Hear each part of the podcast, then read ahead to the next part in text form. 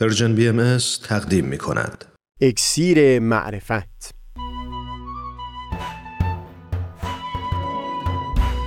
مروری بر مضامین کتاب ایقان این گفتار تار و پود زندگی تلخی های گوناگون. از تا حمامه ازلی در شور و تغنی‌ست گوش قلب را از سروش او بی بحر مکن. از تا همامه ازلی در شور و تغنیست گوش قلب را از سروش او بی بهره مکن. گوش قلب را از سروش او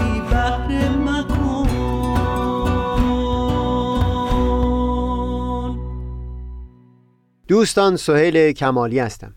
در پی گفتگویی که در خصوص تفکیک بین مقامهای گوناگون پیامبر الهی داشتیم از جمله اشاره داشتیم به اون تلخی که در دل پیامبر الهی یا به اصطلاح بهایی مظهر ظهور الهی پدید میاد زمانی که هنوز اون عالی ترین مقام های او شناخته نشده و همچنان با مقام های بسیار پایین تر از اون جایگاه حقیقی در ذهن و دلهای مردمان شناخته میشه.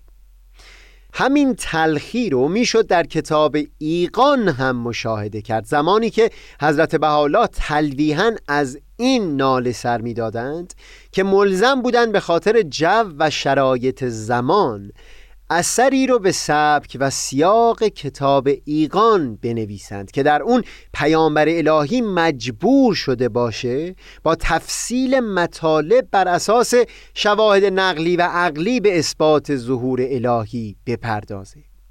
سبک و سیاقی که بسیار دور بود از اون لحن و شعنی که پیامبر الهی او رو بیش از همه به جایگاه راستین خودش نزدیک می‌دید. یعنی سبک نزول به لحن آیات که موافق هست با مقام الوهیت و ربوبیت در وجود پیامبر الهی. در دو جا از کتاب ایگان حضرت بهاءالله به صورت تلویحی نشان میدند که دوست دارند مقام خودشون در ذهن مردمان و اون شناختی که اونها از جایگاه اون حضرت دارند چه باشه.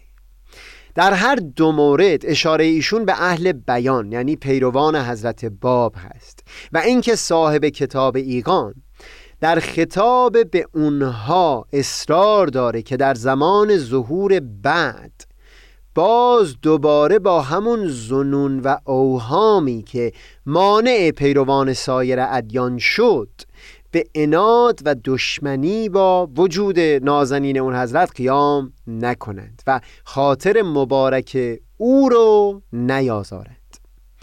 با وجود اینکه کتاب ایگان در دوران پیش از اظهار امر علنی حضرت بهاءالله نازل شده اما در یکی از این دو فراز کتاب ایگان بعد از اینکه حضرت بهاءالله از پیروان آین حضرت باب و عرفا و حکما و علمای اون می‌خواند که در ظهور حضرت موعود اون طور که شایسته هست برخورد بکنند. منتها چند سطر بعد از اون سخن از این به میون میارند که جای امید چندانی نیست که این آرزوی شیرین محقق بشه. چون حتی در همون دوران مقارن با نگاشته شدن کتاب ایگان رائحه حسدی علیه وجود خود اون حضرت وزیدن گرفته. اینکه سخن کتاب ایگان درباره رفتار شایسته با حضرت موعود بوده و بعد ابراز می کنند که معامله و برخورد با او نیکون نخواهد بود و دلیل و شاهد بر این حرف رو همون حسادتی بیان می کنند که علیه خود ایشون از جانب کسان ظاهر شده. این به نحو نسبتا آشکاری مخاطبان رو می‌تونست دلالت بکنه به این سو که صاحب کتاب ایگان در همون زمان نگاشتن این اثر ادعای چه مقامی رو داشته. بگذارید این دو بخش از کتاب ایگان رو با دقت بیشتری وارسی بکنیم.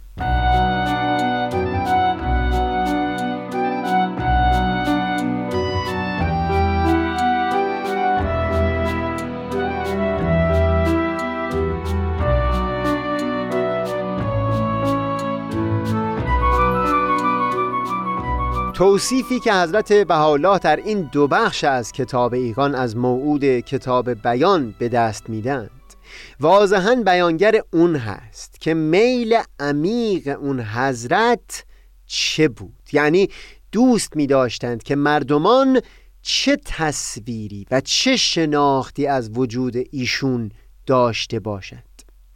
استدعاشون از پیروان حضرت باب به طور عموم و عرفا و حکما و علما و سایر افراد برجسته در اون ظهور.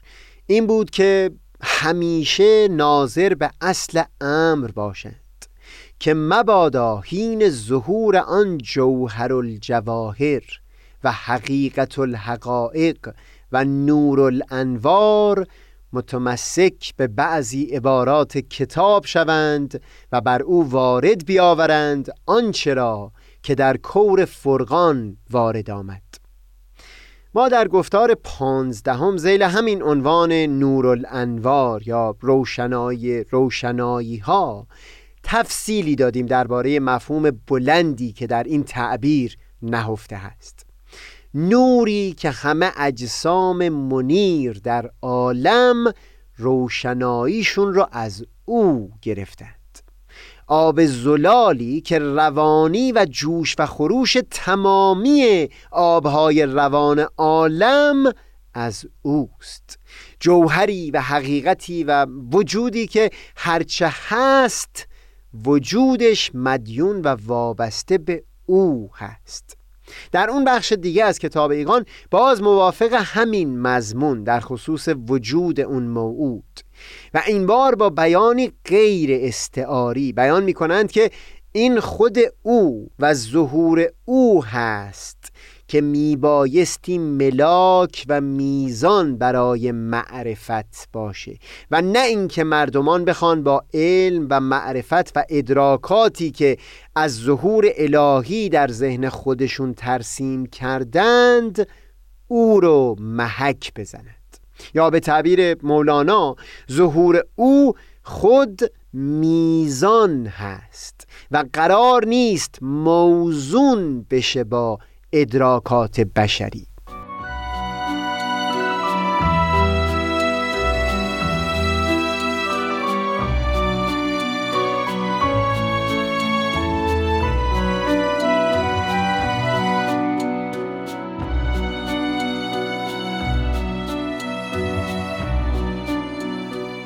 در خصوص اون فراز دوم که از کتاب ایگان نقل می کنم نیازی نیست که در خصوص تعبیر زمن مستقاس که در این بیان حضرت بهاءالله نقل شده توضیح تفصیلی بر زبون بیارم.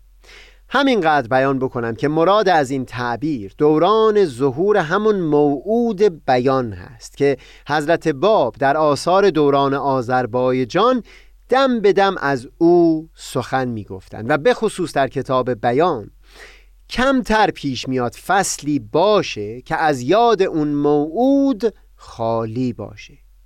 در آثار حضرت باب از اون موعود با تعبیر من یظهره الله یاد می کند و بیان می کردند که از فضل الهی انتظار میره که ظهور اون موعود از سال مستقاس تجاوز نکنه. بنابر توضیحات حضرت بهاءالله در یکی از الواحشون مراد و مقصود از این سال همون نوزدهمین سال ظهور حضرت باب هست.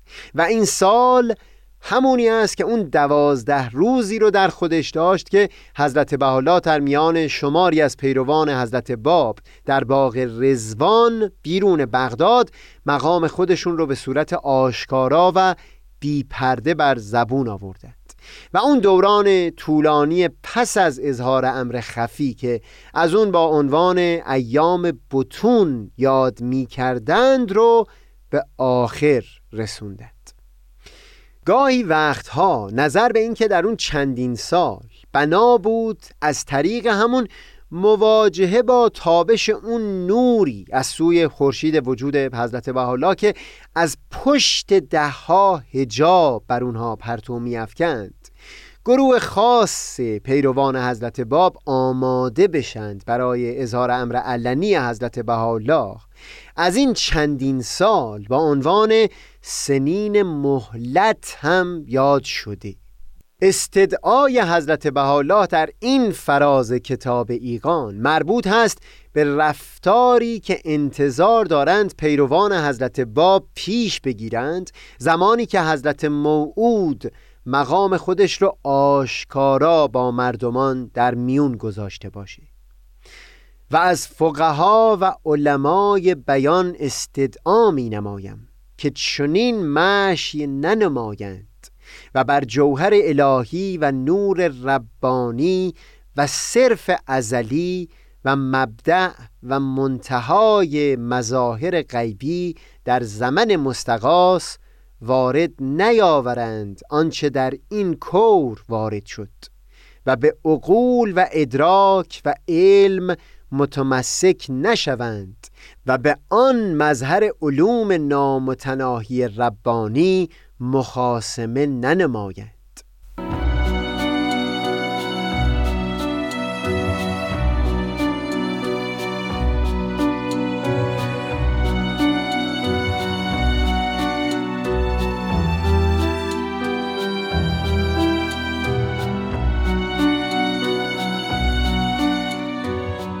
در ادامه اون بیان کتاب ایگان سخن از این به میون میارند که متاسفانه اطمینان دارند که بزرگان قوم در نهایت معارضه برخیزند و رئیس بزرگی در میان آنها به محاربه با آن اصل شجره الهیه قیام نماید و اینکه پیروان و دوستداران حضرت موعود آواره دیارها خواهند شد و این در واقع ناله هست در دل صاحب کتاب ایگان که حتی در آینده ایام و حتی بعد از اینکه مقام حقیقی خودشون رو آشکارا و علنی بیان بکنند باز هم اون تصویر حقیقی از ایشون در ذهنهای بسیاری مردمان حک نخواهد شد.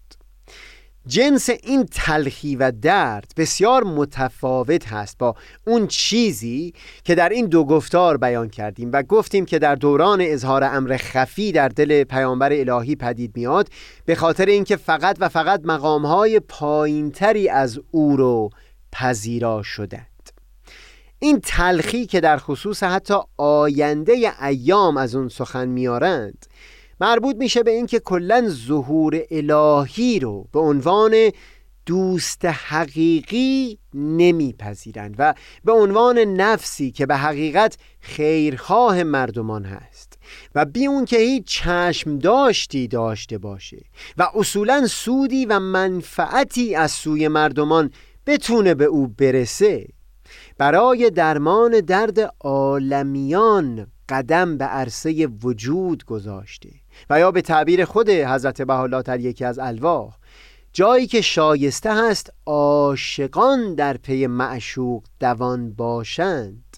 در دوران ظهورشون رفتار مردمان با پیامبر الهی به گونه ای بوده که معشوق از پی عاشقان دوان شده و ملزم شده مقام حقیقی خودش رو با دلیلهای گوناگون به اونها ثابت بکنه.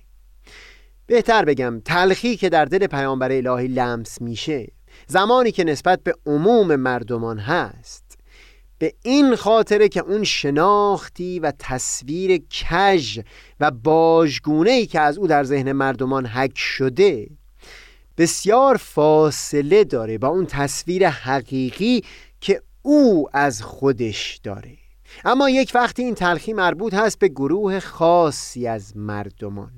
گروهی که پیامبر الهی را از نزدیک به خوبی می‌شناسند و مقامهایی را در وجود او میپذیرند. اما اون عالی ترین مقامهای او رو در ذهن ندارند. برای صاحب کتاب ایقان این دومی بیشتر منبع تلخی هست. بگذارید این رو کمی بیشتر بحث بکنیم.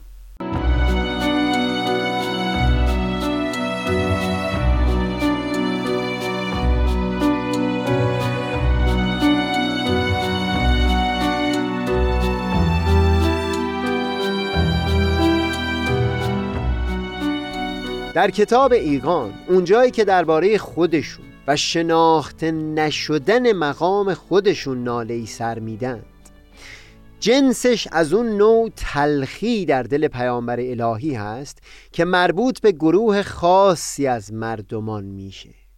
جالبه که در یک عبارت کوتاه از کتاب ایقان این دوگون تلخی که در دل پیامبر الهی پدید اومده رو با هم مقایسه می‌کنه.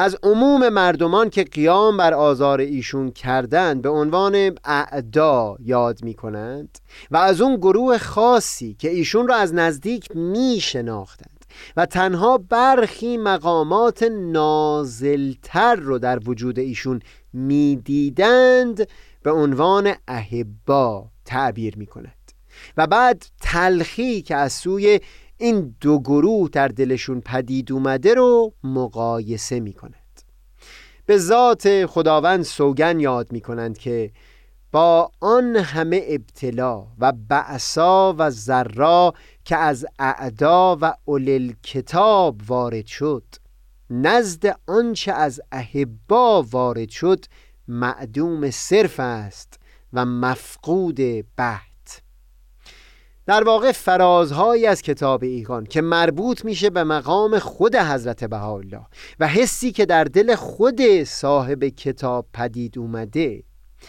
مربوط هست به این تلخی که نسبت به اون گروه خاص لمس می‌کند.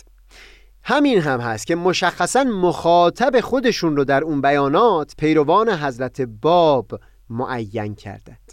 اینکه این تلخی نسبت به مواجهه اون گروه خاص در دل حضرت بهاءالله چیره باشه رو تا چندین سال بعد هنوز شاهدش هستیم.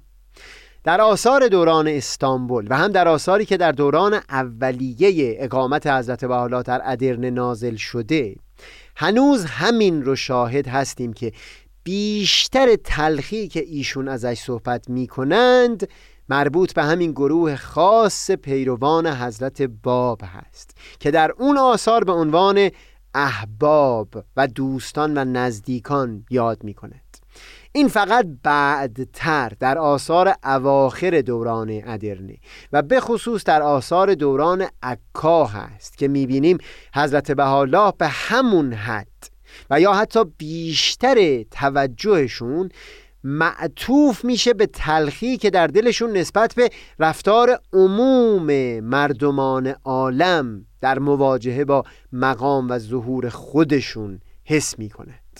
همین هم هست که در آثار اون دوران خطابهایی رو شاهد هستیم به پادشاهان نقاط مختلف عالم به رؤسای ادیان و خطابهای دیگری به عموم مردمان جهان. و دیگه این چنین نیست که تمام توجه ایشون یا تمام اون تلخی معطوف بوده باشه به گروه خاص پیروان حضرت باب ولی همونطور که بیان کردیم در کتاب ایقان هنوز این تلخی فقط معطوف هست به اون گروه خاص. بگذارید ما این تلخی که در این فرازها از کتاب ایقان لمس میشه رو در گفتار بعدی با تفصیل بیشتری گفتگو بکنیم. همیشه نسیم جان از مصر جانان نبزن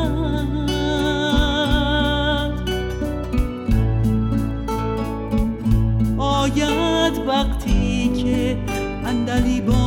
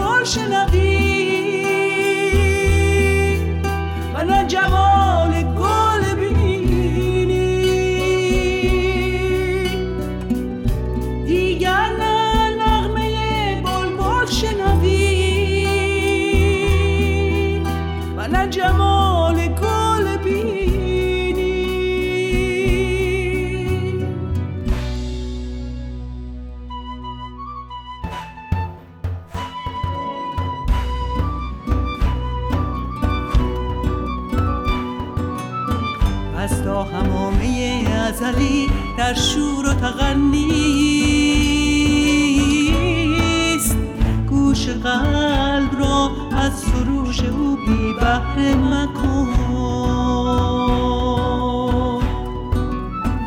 از تا همامه ازلی در شور و تغنیست گوش قلب را از سروش او بی بهره مکن. گوش قلب را از سروش او